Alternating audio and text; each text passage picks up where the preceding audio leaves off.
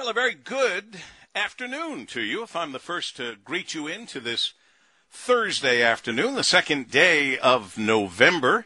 And indeed, we're broadcasting live from the Detroit Economic Club lunch at the Westin Book Cadillac. We have a very special arrangement with the Detroit Economic Club, which we have had for years, which now includes doing these very special broadcasts when they have special guests. And Bill Emerson, President, uh, C, is it COO or CEO? Uh, no, it's COO. It was interim CEO for a period of time. I remember I it well. now, we, we hired a new CEO, fantastic human being, and I am now the president and chief operating officer. Good of for the- you. Of the public company. And they're lucky to have you, Bill Emerson. That's And- debatable, but thank you. I No, no, it's that. very true.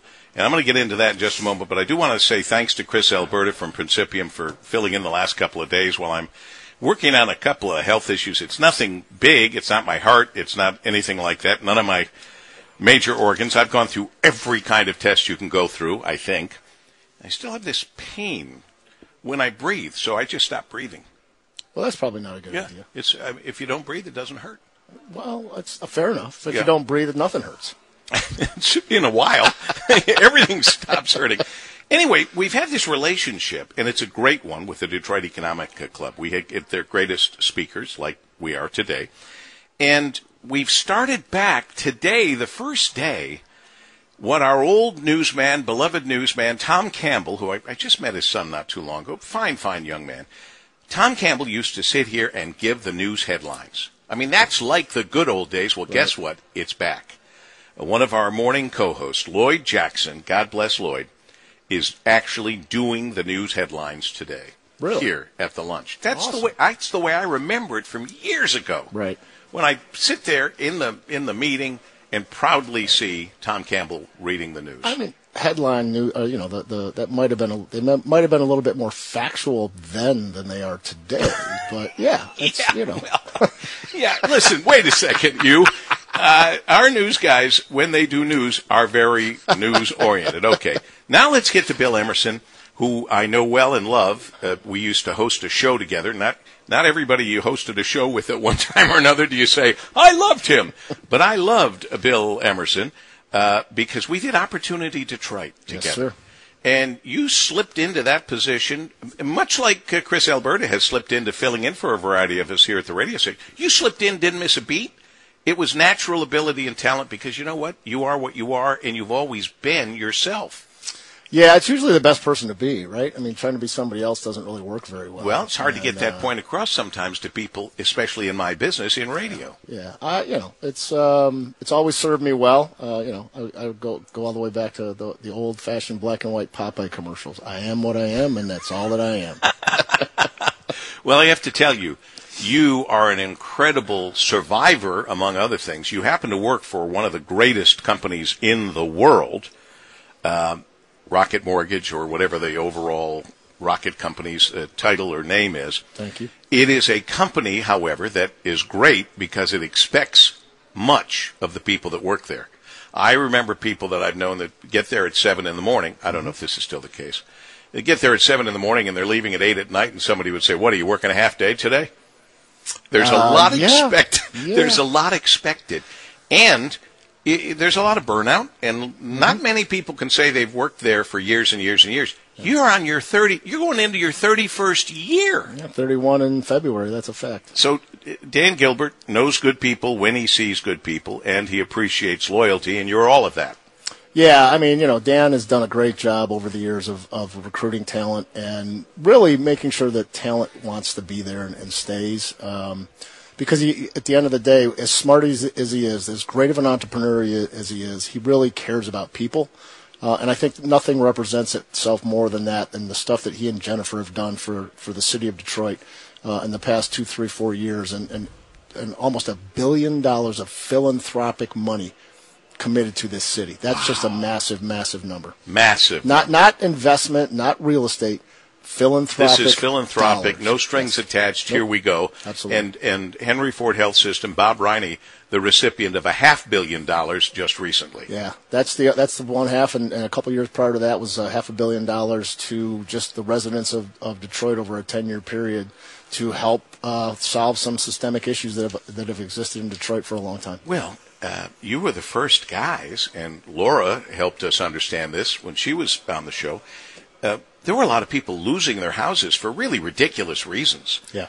And and and Dan and Jennifer Gilbert saw that and said, "Well, this isn't going to happen." So they they ponied up and helped people keep their houses. Yeah, it's as simple as tax foreclosure, really. And the reality of life is, uh, no one knew that there was an exemption, and, and depending upon your economic status, uh, you may not have to pay those taxes. And people were being moved out of the house, so.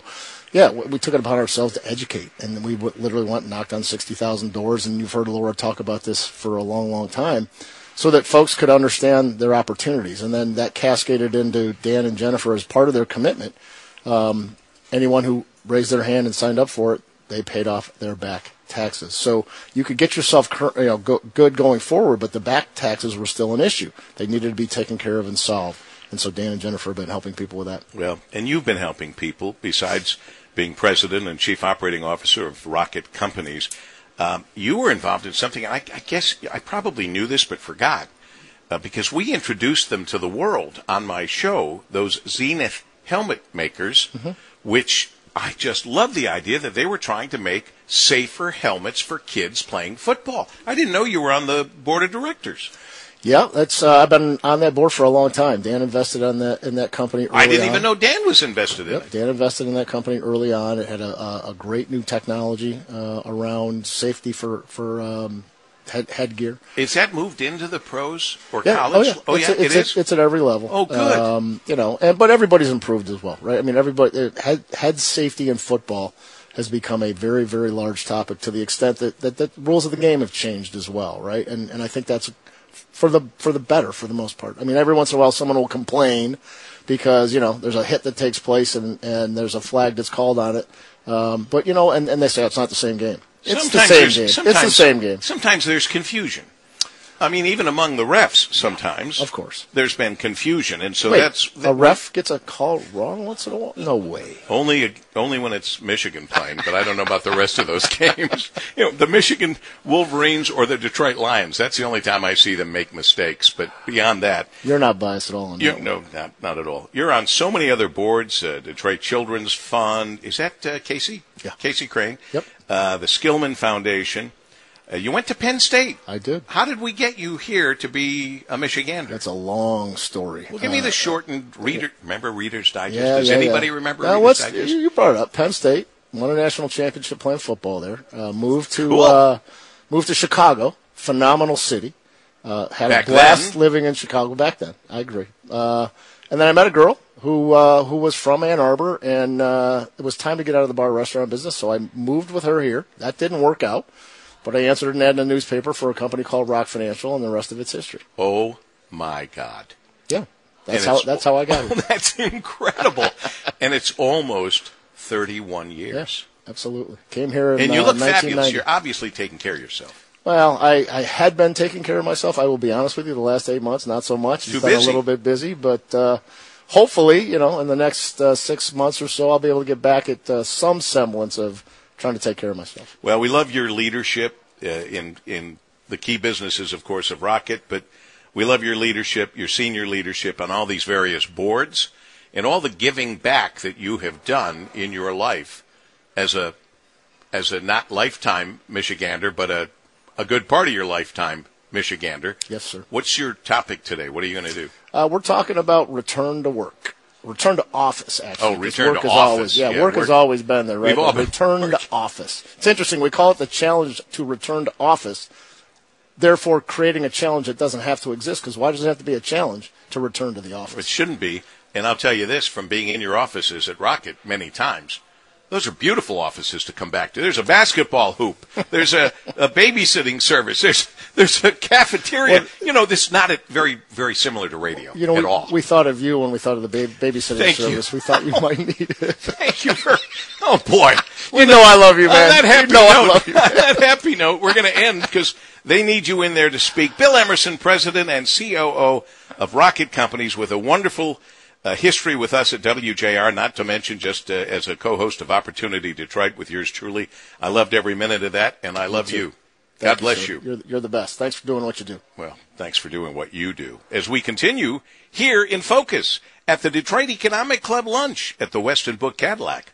exclusively on WJR. Well, if, if we're going to uh, uh, talk about uh, uh actually uh, the president and CEO of Steelcase, Sarah Armbruster, um, she, I'm sure, knows very well our next guest, uh, Lori Powell, because Lori is one of the, well, no, is the largest Steelcase uh, dealer in Michigan and Northwest Ohio. Before you go rushing out to find her stores, though, they kind of do the corporate business, supplying stores and others, uh, and healthcare, things like that. But five locations around Michigan. Welcome to Focus, Lori. Nice to have you here. And nice to have you here at the Detroit Economic Club. Well, thanks. I'm happy to be here, Paul. Tell me how this works. Tell me how uh, you're a principal there, chief client officer and principal of NBS Commercial interiors. Run us through the way that, that business works. Yeah. Well, I would tell you at NBS, we really focus on creating inspiring space experiences.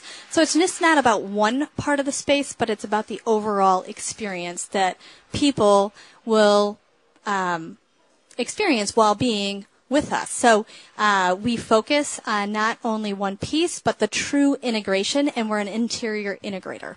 And so we go to a store, we see something that we like for our office, home office. There's a lot of home offices now, uh, and we say, "I would like that."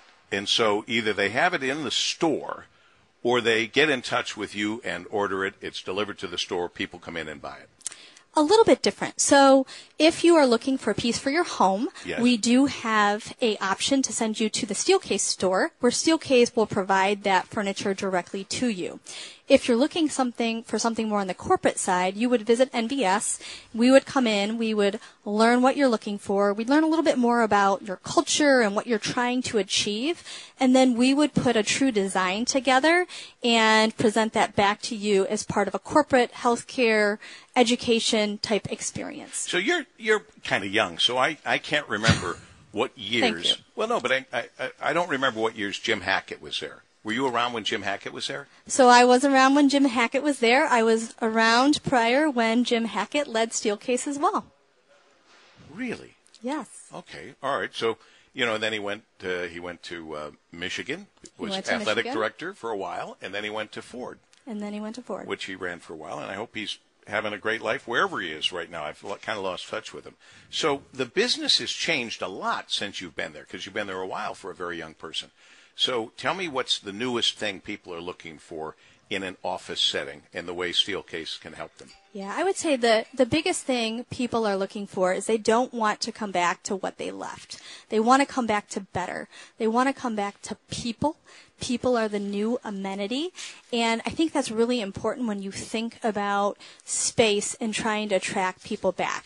I think flexibility is key, and you need to keep that in mind. But I don't know that we'll ever be back in the office five days a week. So really keeping that flexibility in mind. You know that that was my next question. Are, is it always going to be kind of a hybrid situation where, depending on who you work for, they give you one day, two days, three days that you can stay at home?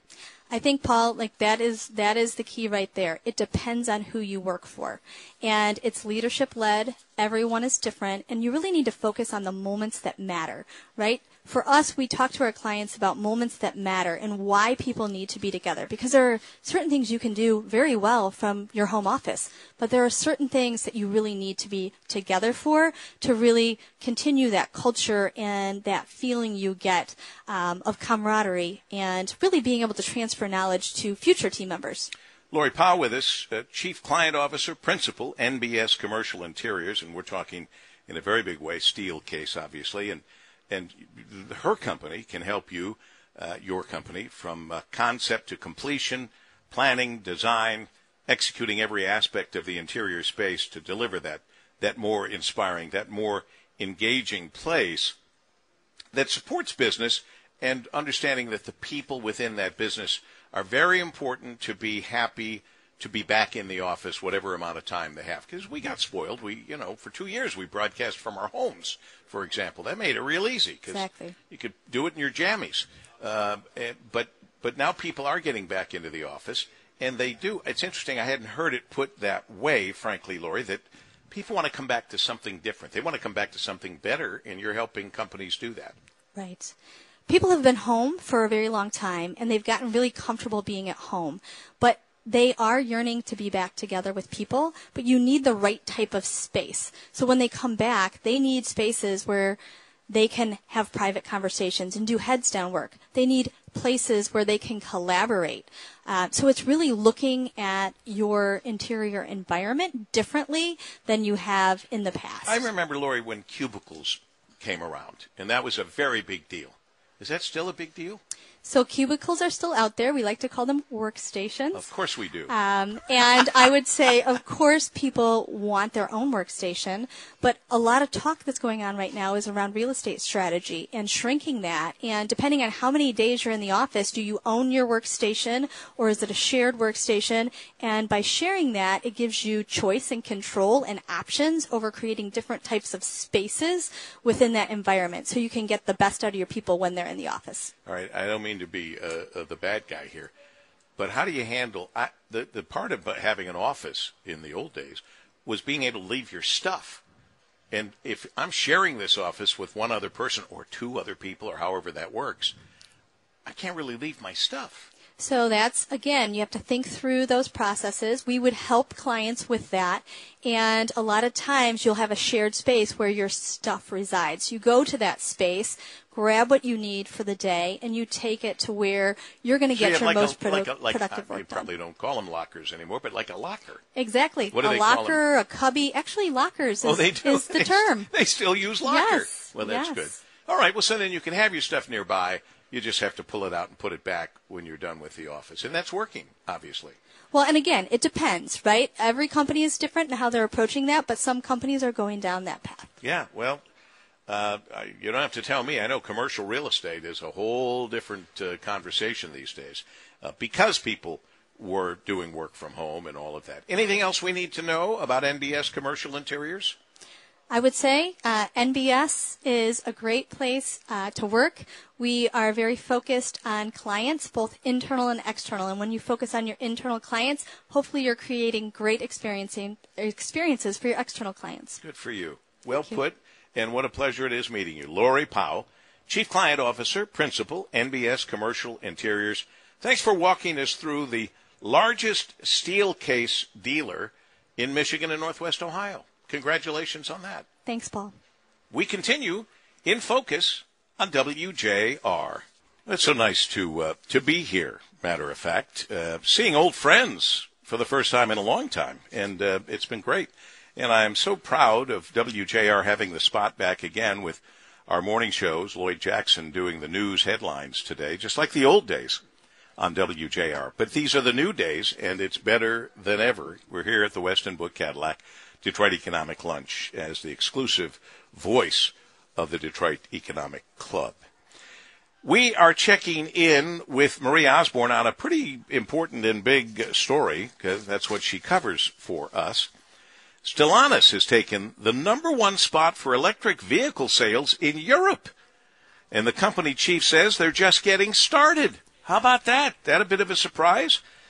WJR senior news analyst Marie Osborne says Stellantis, headquartered in Auburn Hills, knocked EV heavyweight Tesla out of the number one spot. Marie, regale us with more. Yeah. Uh, Stellantis Chief Financial Officer Natalie Knight says slipping into that number one spot was an important psychological hurdle for the company. Stellantis is Amsterdam based and has about 16% of the market with 28% uh, with 28 battery electric vehicles on the market globally. Knight says they're eyeing 20% of market share. They really think they can get there. Stellantis also says it wants to accelerate its plans to sell more electric vehicles across the globe. Year to date, Stellantis has sold about 262,000 electric vehicles. Sales in Europe are up more than 30% from last year.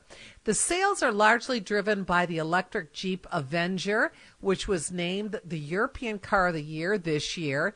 Uh, it runs about $42,000 and commercial vehicles under the Citroen Berlingo brands. Now, one of the reasons Stellantis may have an advantage on EVs is that it's been building those for a very long time in Europe. and they know what works, Paul, and what doesn't work as well.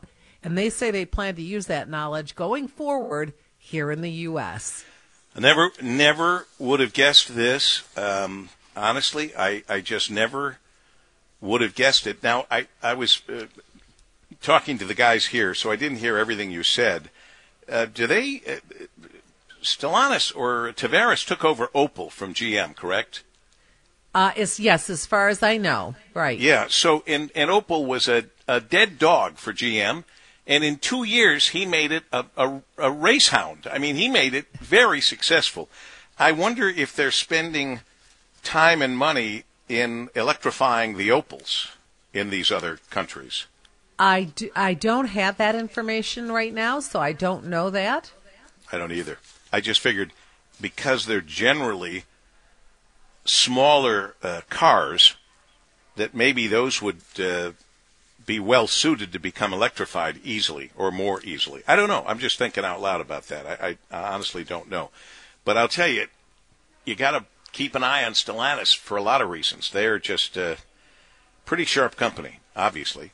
And Tavares a very sharp uh, operator. So it'll be interesting to watch them through all the stuff that we've just gone through here in Detroit with the UAW, and uh, we'll see where all that uh, heads, frankly. Anything else in your report on that uh, story about uh, Stellantis now taking over number one spot for electric vehicle sales in Europe? No, uh, other than this was a surprise to a lot of people, although Stellantis has been coming up from behind here to take this spot. And you know they're going to be bringing uh, the Jeep Wagoneer SUV, the uh, the Ram, the Dodge Charger, Daytona, the Fiat 500 will also be available in 2024. So a lot of these, a, a lot of these are being uh, introduced in the electric lineup. So watch for them. Yeah, definitely keep an eye on that. Hey, I was I was gone. Uh, and and I thank uh, uh, Chris Alberta for taking over a couple of days. Um, we didn't get to talk about uh, Halloween. Did you have many uh, trick or treaters? We we generally do not have a lot of Halloween uh, trick or treaters just because of we kind of are at a edge of a cul-de-sac here. Uh-huh, but uh-huh. um, we do you know they we do pressure the kids to come because we just give candy out by the handfuls. So they're like, we've got to pressure go. the We've- kids. yeah, yeah, we we pressure them because boy, they got to come here because they know they're going to get handfuls of candy. So, and we love uh, seeing them; they're so cute. Sure, they're beautiful to watch. These little kids. I, I hate that the news focuses in on the bad stuff. I, w- I don't know what channel I was watching, uh, but they showed one ring doorbell camera after another one showing kids, and some adults, some of the moms and dads were were dipping into the candy bowl that was left out on the porch and and taking all the candy. I mean, all of it. I hate that, and and, and that's not the norm. Uh, I'm sure it happens. Obviously, they, we saw it happen on on camera. But so I am always very hopeful uh, where we live, and I always go out and buy the candy. And this year, I am happy to say, two pieces of candy were taken from the huge amount of candy that I bought at CVS. I'm sad to say, those two pieces of candy went to me. I, I was just going to say, I wonder who took those two pieces of candy. Now, on the other hand, Kim at the Florida house saw close to 200 people. Wow. I had this little meager bowl. You know what? I'll put it on. I'll put it on the Paul W. Sminster. I'll put it on my Instagram later if I can figure out how to do it without screwing everything up. There was my little bowl, hopeful, and there was her massive spread, confident, and and she had close to 200 kids come by. Well, I think you know the weather had something to do with it, Paul. We kind of had a kind of a miserable Halloween night here. It was, was cold snowing. and It snowy. snowing. Yeah, But that's better Yes. than rain. Yeah, And that's had- true. Out of the last 10 years, I think it was Kim telling us on the Channel 4 weather that out of 10 years, eight of them were wet, whether snow or rain. Yeah, so it's, not we're not, not, it's the not unusual. Yeah. Not yeah, but I, you know, I think that has something to do with it. You know, I think in, you know, in Florida, heck, you could, you know, you could just go for miles, right? The weather's so right. good. Right. Very, very uh, fortunate with that. That's for sure. Uh, meanwhile, let's see. Um, I don't know. We're going to talk about traveling a little later with Charlie Krull from Cruise and Tour, but I find this to be fascinating. Um, passenger airplanes traveling eastbound across the Atlantic Ocean are knocking more than an hour off their flight times as they hit speeds over 761 miles per hour. That's the speed of sound. These are regular jets. This isn't the old Concorde. These are regular jets hitting the speed or over the speed of sound thanks to the jet stream. I was just going to ask you if it was the jet stream doing that. That's pretty It- amazing. It is. Some flights have reached cruising speeds around 200 miles per hour faster than normal. I hope they build the planes to handle that. I'm sure they must, obviously. Oh yeah, yeah, But that's just astonishing. yeah. And, And it should- isn't it great to just have that shaved off your travel time? I love. Oh my that. gosh. It's always great when they announce, you know, when you think it's a nine hour flight and they say we'll be in the air for seven and a half hours and you go, what? Yeah. That's fabulous. But you know what else I'm thinking? And I'm not complaining. I'm saying good because anytime a business can save money, but that would save some money on fuel. Save money it. on fuel, right? And they so then you know they could put it into the peanuts that they're handing out. yeah, well, I was waiting for that. I was waiting also for you to say, oh, so then we get a rebate or we get money back because they say that's not going to happen in any business. Unfortunately, in any business, it never happens that way. All right, Riri, always a pleasure. Thanks for being with us. Thank you. WJR senior news analyst Marie Osborne. And that's quite the story Stellantis. Knocking EV heavyweight uh, Tesla out of the number one spot of EVs internationally. That's a big deal. Good for them. They should all be proud. As we continue here on WJR. So excited about uh, Paul W. and Kim's dream vacation, Canada and New England. And we get to speak to an expert on New England because he lives there. He also happens to be Charlie Kroll, the vice president of Group Products Cruise and Tour. His main responsibility include group travel planning. He has done such a great job on all of our trips. Uh, I- can't tell you how much better it feels to have a travel expert in charge of all the things we used to have to worry about, but don't have to now. And this trip is spectacular that we've got coming uh, this next August. And and Charlie, since you live in New England, for goodness sakes, walk us through this incredible itinerary. Uh, good afternoon, and always a pleasure catching up with you, Charlie. Yeah, of course, always a ple- pleasure. Really appreciate you having me on. And and you're right. This is um, this is an area of the world that um, I think kind of we overlook a little bit uh, when it comes to spectacular uh, and diverse, um, you know, itinerary. And this is really what this is. Um, and you know, Paul and I we were talking about uh, this a little earlier. Um, you have to just fly an hour and a half, two hours from Detroit to get there, so you can cut the cut the jet lag, uh, really land, and when you land in Montreal, you're going to feel like you've kind of landed in old world Europe. Uh, it's a, it's, it's an incredible uh, corner of the world here. Uh, we'll spend two nights uh, at the Fairmont Queen Elizabeth right in Montreal. Uh, we'll kick it off with, um, you know, dinner and drinks, of course. And, um, you know, from Montreal, uh, you've got a 12 night itinerary um, that I, I could talk to you for an hour about here. Oh, but eh, really, I could listen. I could go on for hours on Seabourn because that is where Kim and I honeymooned on a Seabourn ship and fell in love. Uh, we it is one of the well, it is the best cruise line, and we've been on a lot of good ones, but it's the best cruise line Kim and I have ever been on, and they just.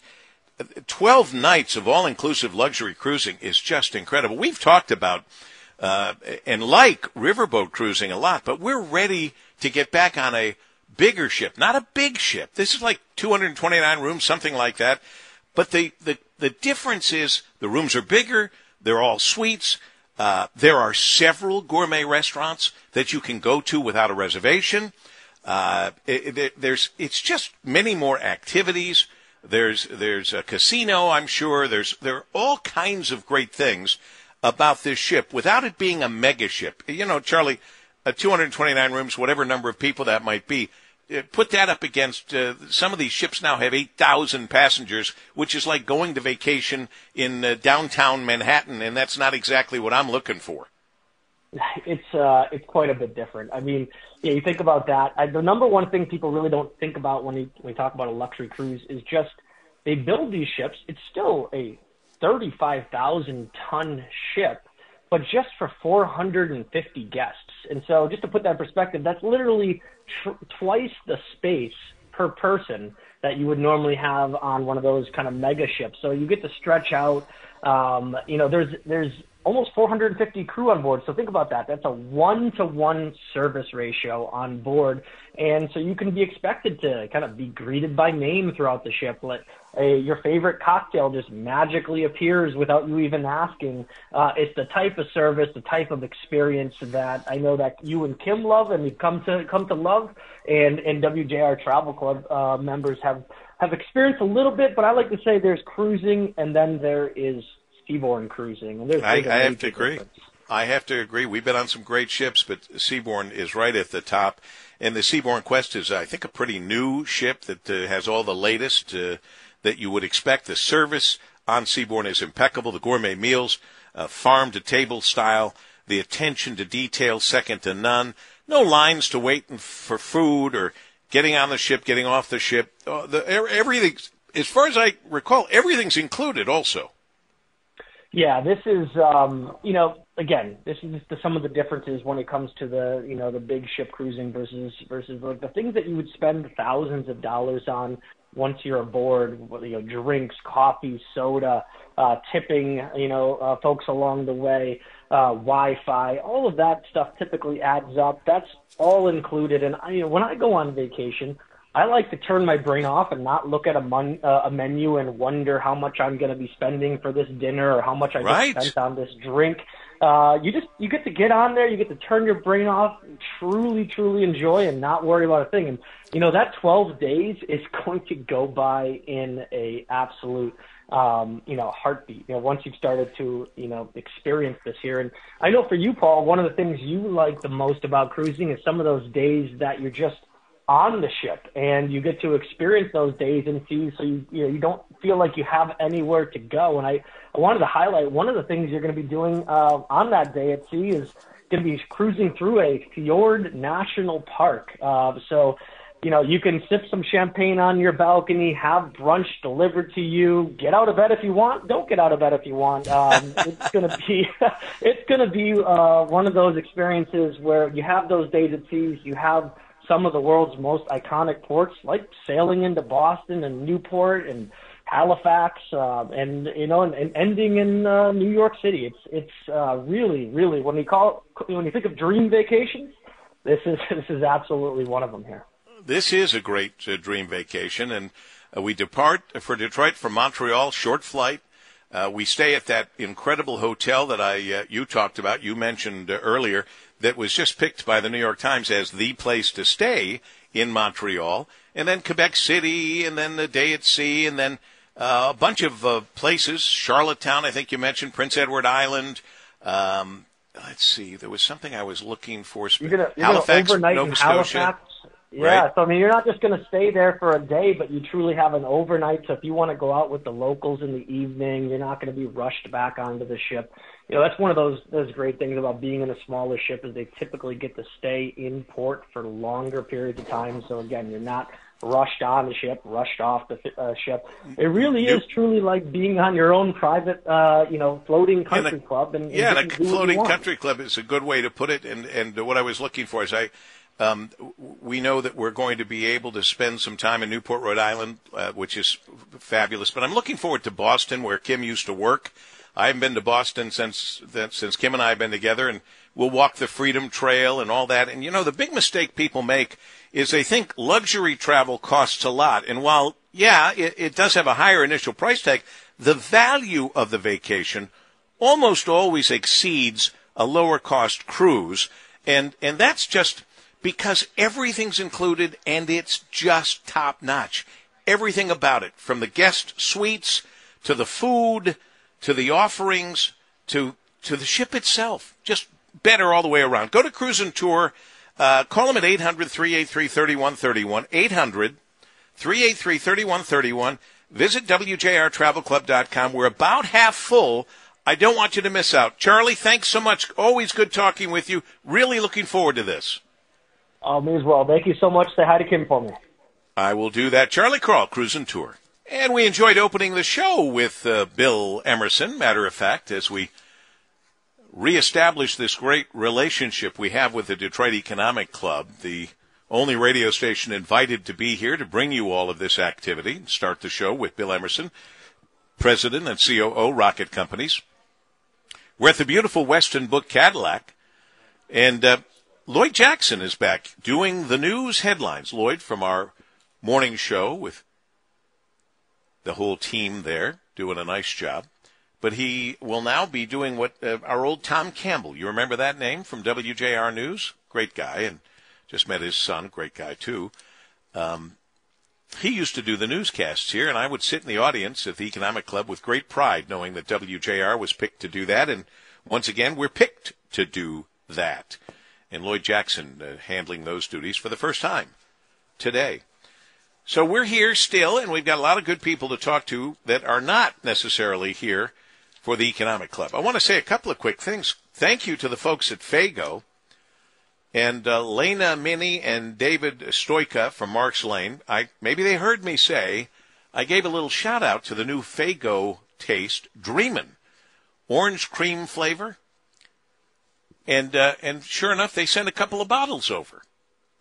So uh, Rieger, uh, is there any is there any left? Is what I'm asking. They're both there for you. Oh, they, well, you take one. Okay. I, I don't need two. I do want to taste it though because I, I love cream soda and the orange cream. You got a nice candle, a t- shirt. Well, that's Yeah, great. You got uh, you got some good stuff in there. So you know, uh, in the old days on radio, you would talk about Faygo, and they'd send you some Faygo, and I'm glad to see that's it. I'd like to mention something about the new Corvette. I think it's fat. Oh, you don't think they're going to send me a Corvette, do you? Yeah, it's not going to happen. I'm not even not even going to try for the joke at this point. Anyway, thank you to the folks at uh, Faygo, and uh, they're saying, hey, creamy new orange flavor may say move over pumpkin spice. I haven't had anything pumpkin spice yet. No, not Have a, you? not a, not a pumpkin spice pumpkin spice latte. No. No. Have you? No. Oh. well, I'm not alone then. All right. So uh, anyway, they've got this new Never Stop Dreamin' Faygo Dreamin' caffeine free, available in 20 and 24 ounce bottles, and uh, I think people are going to love this. I can't wait to uh, taste it. Faygo been doing such a great job. Began as the Feigenson Brothers Bottling Works in Detroit, November 4th, 1907. In the 20s, the company shortened its name from Feigenson Brothers Bottling, which probably was a wise decision, to Faygo.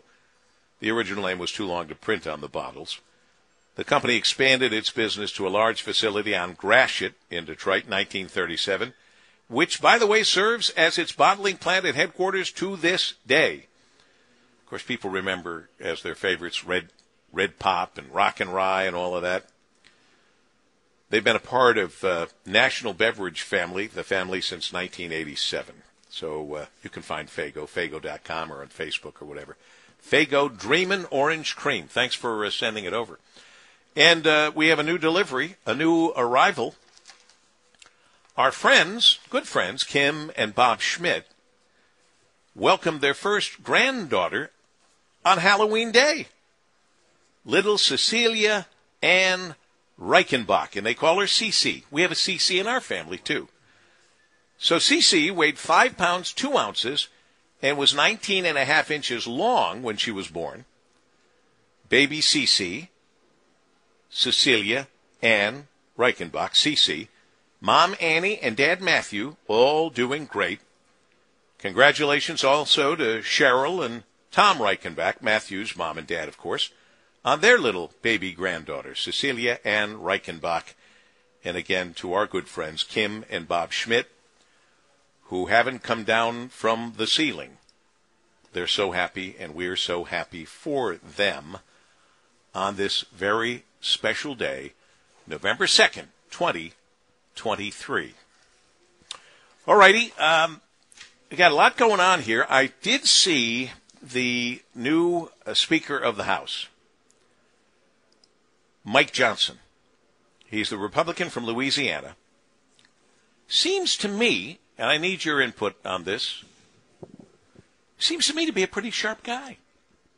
Yes? Seems to be, yeah. Seems to be, uh, seems to be a good choice. He seems to be a good choice. You wonder why he wasn't the first choice. We never, most of us never heard of him. He didn't have the bravado. He had to go through all those people that were probably more well known first. There were a lot of more well-known people, but Yeah. maybe, maybe not necessarily better people for the job. So True.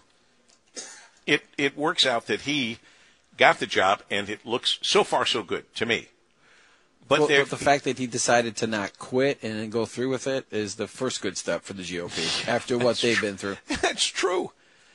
So they unveiled a plan, he did, to provide $14 billion to Israel while cutting an equal amount in planned spending on Internal Revenue Service enforcement that raises tax revenue. So they're, they got right to the point, didn't they, on that one? I mean, Yeah. what do we need more of? So there's some kind of a big package out there. There's gonna they're gonna come to fights and loggerheads and all of that. But amazingly to me, but I guess it's a sign of the times. This guy has already been criticized. I mean, roundly criticized by the pundits, the overnight hosts, and others, because he had the audacity to announce he's a Christian. He's a Christian, so that's reason enough to attack him. Yeah. Somebody likened him to the killer in Maine. That might be a little over the line. Mar, what's his name? Tom Mar. Card. What is it? The the the the, the killer uh, that was in Maine. No, no, the, the, the pundit who has his own show's been around forever. I forgot his name because I, I don't really. Oh, Bill Maher. Bill Maher, I don't pay attention Okay. to him very much. Yeah, HBO. Yeah. Yeah. Well, he, he likened him to the Maine killer. I mean, tell me how that's possible. How do you make that reach? He said the Maine killer was hearing voices, and he now likens this House Republican, Speaker of the House, for saying he's Christian and he prays that he's hearing voices. I'm sorry, folks. If we let this kind of thing continue, we're going beyond hell in a handbasket. Get a grip, folks. Get a grip. Uh, how do you even make that connection? There is no Doesn't connection. make any sense. There's no connection. And those are the same people that say everybody should have every right to say whatever they want to say. People who want to support Hamas, as foolish and stupid as that is, they have a right to say it in America. Um, but we also have a right to say that they're stupid for saying it. But how they can attack this guy just based just based on the fact that he that he announces that he's a Christian. Yeah, I, I think I, I, I didn't have the sound on, but they showed the uh, there's a little chapel there in in his building. I think he said he would stop there every morning before doing his job. That's a problem for people. There's nothing wrong with that. What's wrong with that? Nothing. If you're a Jew, a Christian, Islam is your faith, whatever it might be. This is America. But you'd be hard pressed to understand that these days with some of the protests that are out there at areas that are supposed to be areas of higher learning. In fact, I've been carrying around a story, just haven't had a chance to get to it yet, that's talking about the obvious failure of our higher education. In fact, the headline was Pro Hamas protests expose the massive failure at the heart of American higher education. We'll talk about that another time. But we have to all wake up and smell the coffee here. What's happening to America? The America we love still, that so many people in so many positions that would shock you apparently don't love. And some of them are congresspeople right in our area. Hmm. Wonder who that could be.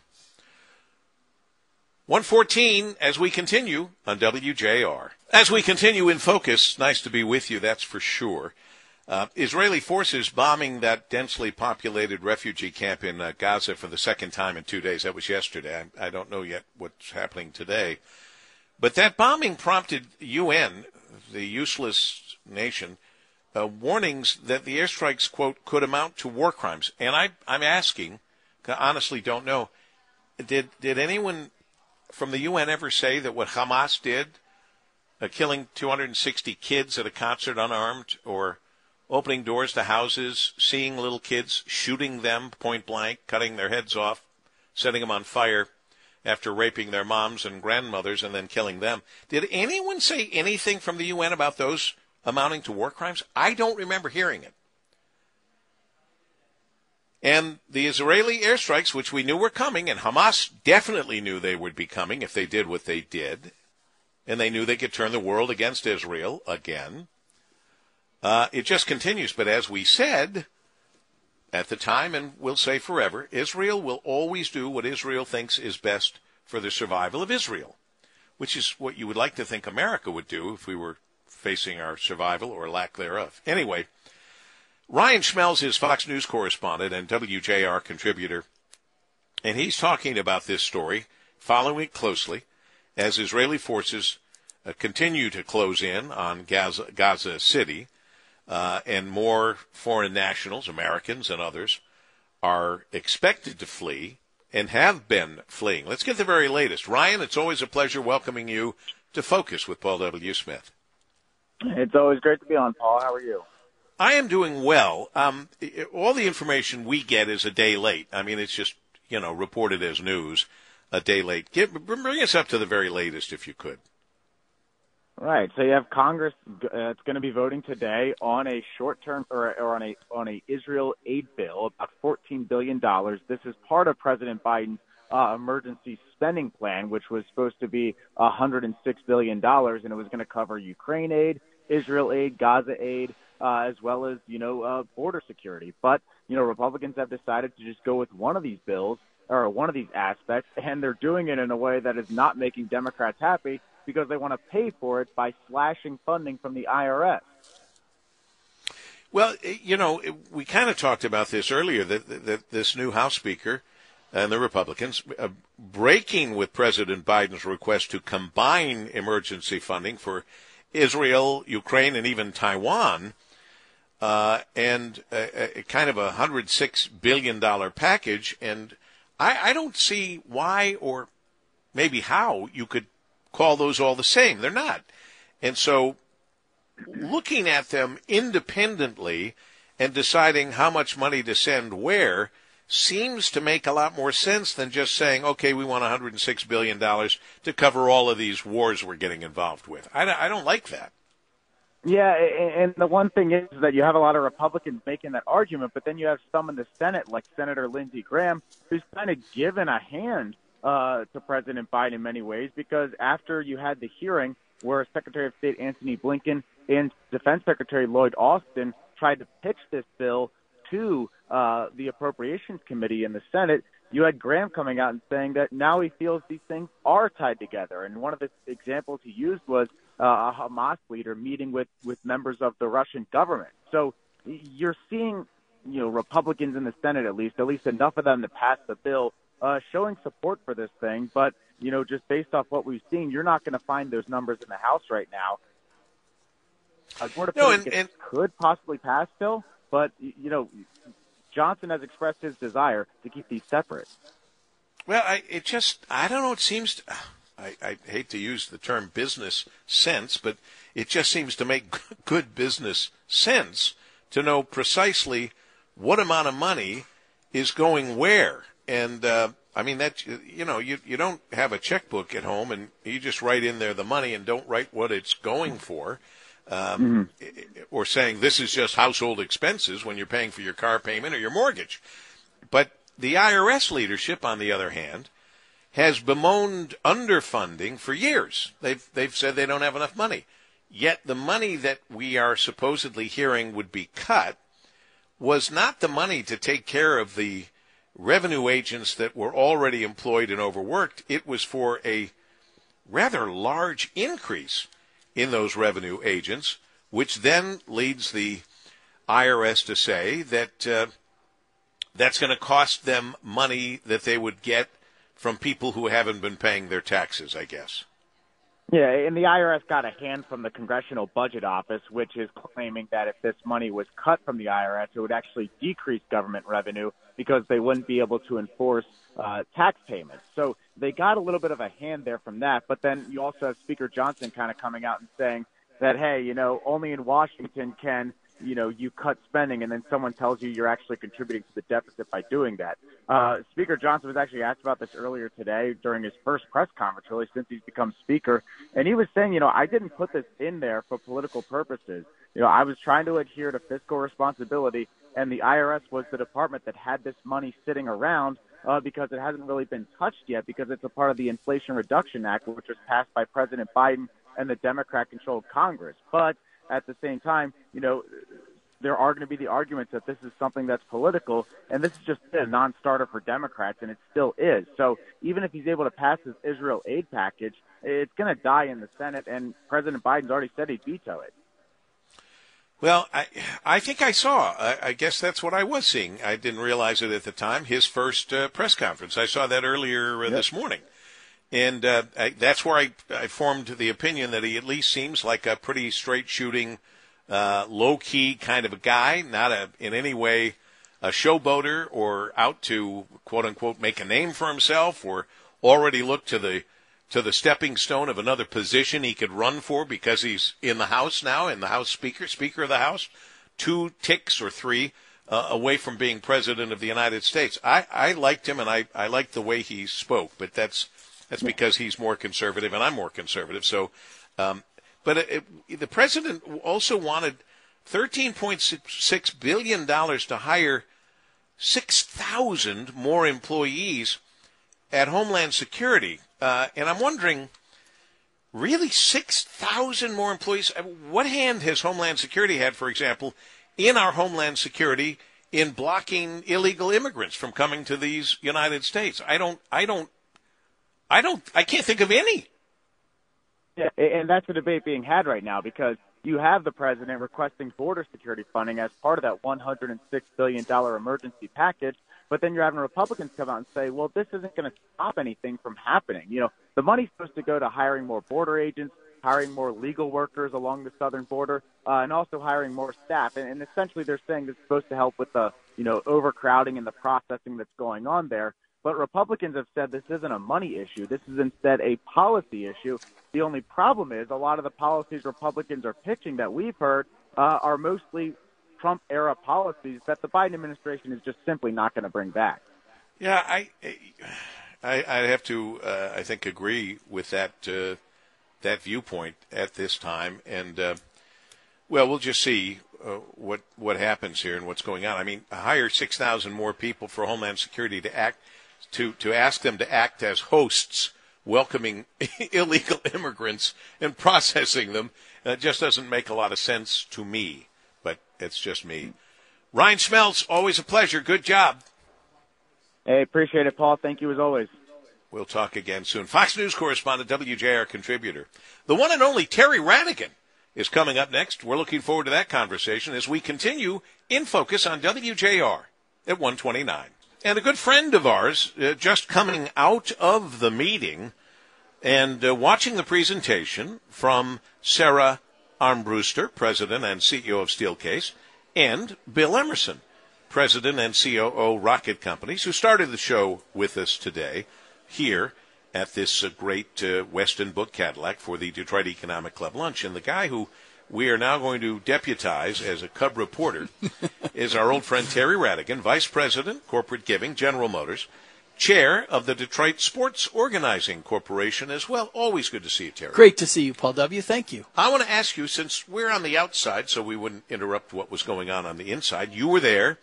You just watched the presentation from Sarah Armbruster and Bill Emerson. Can you give us a little mini report? I'd be happy to, and I will tell you that Steve Grigorian did a fag- a fantastic job moderating the discussion and asking really thought provoking questions. We're so lucky to have Steve running this Detroit Economic Club, and I love the new partnership that you, the expanded partnership that you, WJR, is, is uh, forging with DEC. Great, yeah, great. We, we, love it too. In fact, uh, Steve is coming up next. Oh, good. You, so we'll, we'll fantastic. We'll so, tell him you said that. Thank you. Well, I'll tell you what. It was a very thought provoking discussion. Obviously, um, with Bill, uh, talked a lot about the culture and the things that that uh, were missing during the pandemic. When you work from home and you're constantly on on Teams calls or Zoom calls, you can certainly be more effective and efficient, but you miss out on the human interaction. You miss out on business that happens by accident. You miss out on the mentoring, and it's it's a journey. This really is a journey to get folks back into the office. And I'm proud to,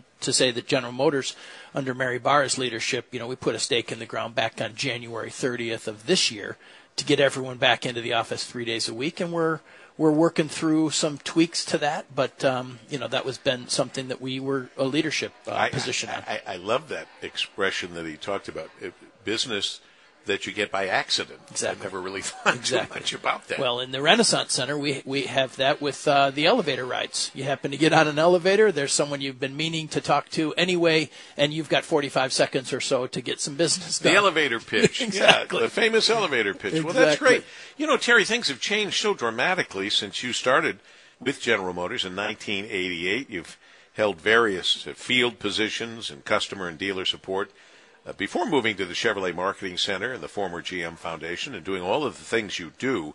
You've been very active in our community and uh, and and carrying the torch for General Motors in in terms of vice president corporate giving, and they've given so much to so many. You've been a part of that. It's been an honor, uh, probably the highest honor that I've had in my career to spend the last several years as um, as a conduit between our company and our community. And we are so fortunate here in, in metropolitan Detroit to have some of the very very best and most effective nonprofit organizations. And it's it's not a ch- it's not a charitable donation to us. It's an investment. It's an investment in our city and the citizens of this great city. Well, I will never forget, and I hope the kids will never forget, the thousands and thousands of kids you've helped from uh, being a big part of the Paul W. Smith Golf Classic to benefit children's charities.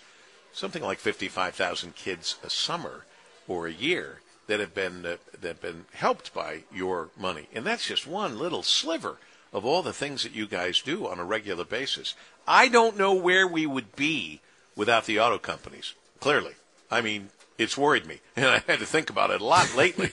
I don't know where we would be without you guys picking up the tab on so many of the important things that happen in our city and in the surrounding area. and it's great that you know we'll we'll compete with uh, the other two um, in the showroom. We'll compete for talent. We'll compete for technology. We'll compl- compete on the racetrack. But when it comes to our hometown, we set aside the the the competitive nature and we just band together and do the right thing for these great people in the in our community. Well, you always have for with my uh, golf outing, and I appreciate that. And. Toyota even joined in Exactly. as a, as a hometown company. You've been on the board of directors, uh, Automotive Hall of Fame, United Way for Southeastern Michigan, the Detroit Sports Organizing Commission, Detroit Regional Partnership, Loyola High School in Detroit. How do you get time to do your regular job? you know it's uh, it's a balancing act, but um, it's it's important, and I appreciate that the company has allowed me to. I, I was just going to say they must time. They must give you a little grace on that to be able to do all that you do. They do, and uh, it's an honor to represent our great company in our great city. Well, you do it very well. Thank you so much. And this whole thing about the chairman of the Detroit Sports Commission, I, I was surprised. I didn't know you even had an interest in that area. And you're coming up on one of the biggest things that could ever happen this, this next year. Yeah, le- uh, less than six months away from the NFL draft, and it's going to be right there in the heart of downtown Campus Martius, the Monroe Block. It's just going to be unbelievable, and you know it's unlike anything that we've seen at the NFL draft recently. Kansas City was more of an open environment with the with the city and the skyline in the backdrop. Ours is going to be in the city, and it's going to reverberate off the buildings, and people are going to be able to watch from from above, and it's just going to be such a vibe. I can't wait. It's astonishing the size of this thing, Oh, the magnitude. Right. And I'm trying to think of the guy, uh, the the head of the NFL. What's uh, what's the guy's? Roger Goodell, who I've, I've had the pleasure of meeting Right. at at Ford Field. Roger Goodell. When I heard he made sixty million dollars a year, I went, "What's what does he do to make him worth sixty million? Well, this is one of the things he does. Right. because the numbers I hear that we can expect in Detroit and the business that that will create for Detroit, the money that that will generate, is mind blowing. And think about the passionate fans that are all within a drive. Cleveland Brown fans. We're going to have Steelers fans and, and, Chicago Bears and the Colts and the Bengals. And we'll, people, we'll have people come from Canada that just want to be a part of an NFL draft. Um, it's just going to be incredible. We cannot wait. We cannot wait to be a big part of it. So yes. I hope you'll leave a little space for us. Count on it. We would love to be there and be with you because anything Terry Rhadigan does, Vice President, Corporate Giving, General Motors, and chair of the Detroit Sports Organizing Corporation, getting ready for the NFL draft in six months. It's all going to be great, and it continues to be great because of the great work Terry does. Thank, Thank you, Terry. Paul W.